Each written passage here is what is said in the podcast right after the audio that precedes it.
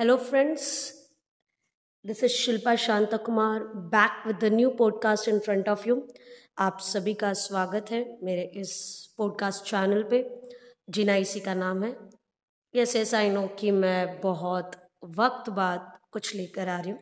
As you know कि वक्त के साथ इंसान कहीं ना कहीं बिज़ी हो जाता है but I decided that I should come across with something क्योंकि कहीं ना कहीं लोगों ने जब मेरे चैनल सुने तो उन्हें ऐसा लगा कि और भी चीज़ें हैं जहाँ पे मैं अपने थॉट्स रखूँ।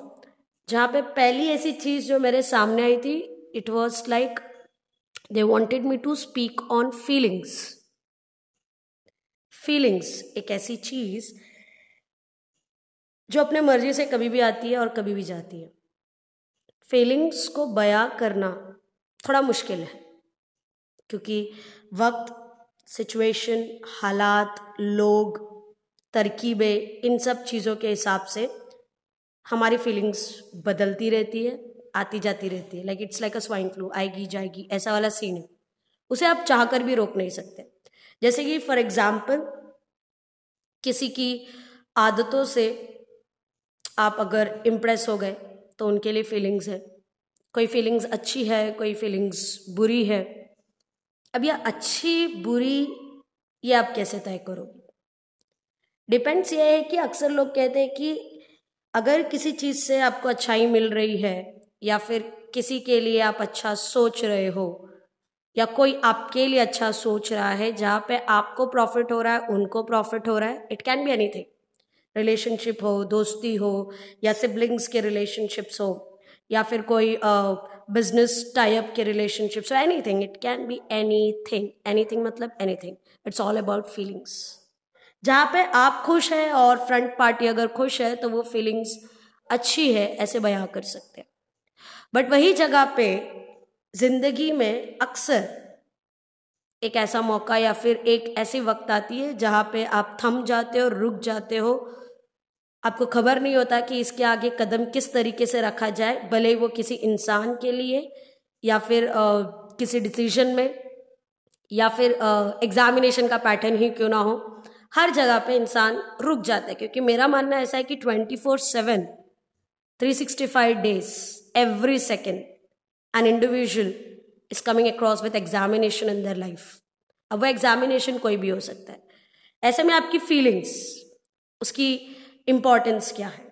अगर यही फीलिंग्स को अगर आप बुरे नज़रिया से देखते कि भाई अगर उससे मुझे कुछ तकलीफ़ हो रही है या मुझसे उसको कोई तकलीफ़ हो रही है या कोई भी चीज़ अगर बैकलॉग पे जा रहा है can be describe to be as feelings अब ये समझना कि सही क्या है, गलत क्या है बेसिकली ये आपके सोच पे निर्भर करता है। अब ये फीलिंग्स को तो ज़ाहिर सी बात है कि आप रोक नहीं सकते हो बट मेरा मानना ऐसा है कि अगर फीलिंग्स अच्छी हो या बुरी हो, उसे उसी वक्त बता देना सही है। क्योंकि मैंने कुछ लोगों को अपने ज़िंदगी में देखा है कि वो अपने फीलिंग्स को अपने दिल के अंदर दबोच कर रखते हैं।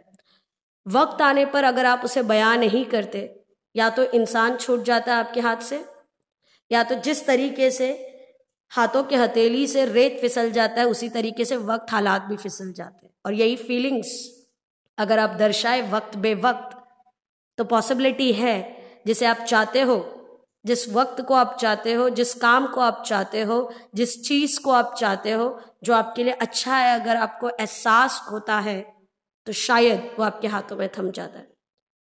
सवाल मेरे एक दोस्त ने इस तरीके से किया था कि क्या ज़रूरी है ट्वेंटी फोर सेवन उस इंसान को या उस चीज़ के लिए या उस हालात के लिए फीलिंग्स को दर्शाना?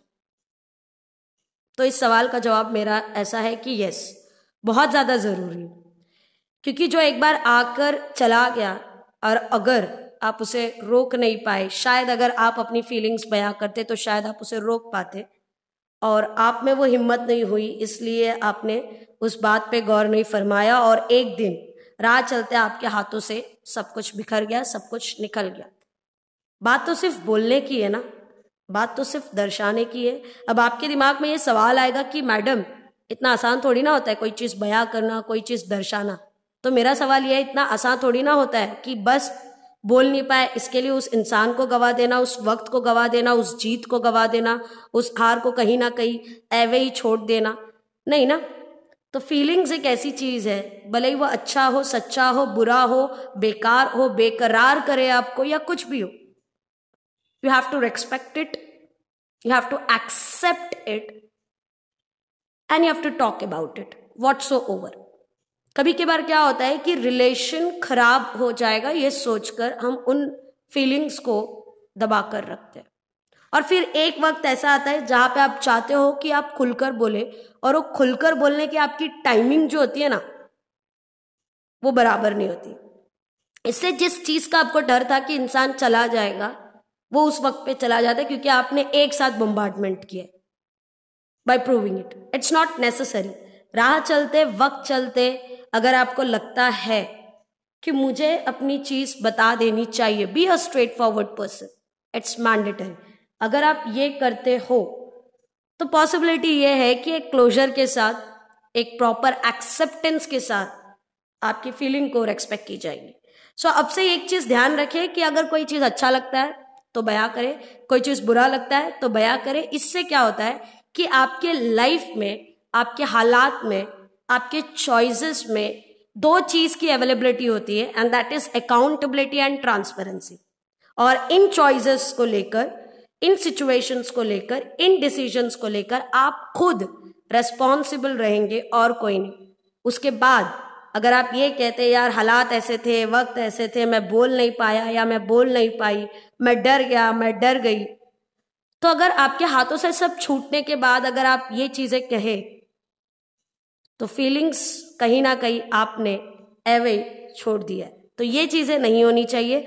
लाइफ में अकाउंटेबिलिटी और ट्रांसपेरेंसी होने के लिए, भले वो रिलेशन हो, चीज़ें हो, आपके हालात हो, आपके फियरनेस हो, कुछ भी हो, उस जगह पे respecting your feeling is pretty much important and i hope if the person is good that is the front party is good enough they will respect your feelings too and it's all about give and take. That's it.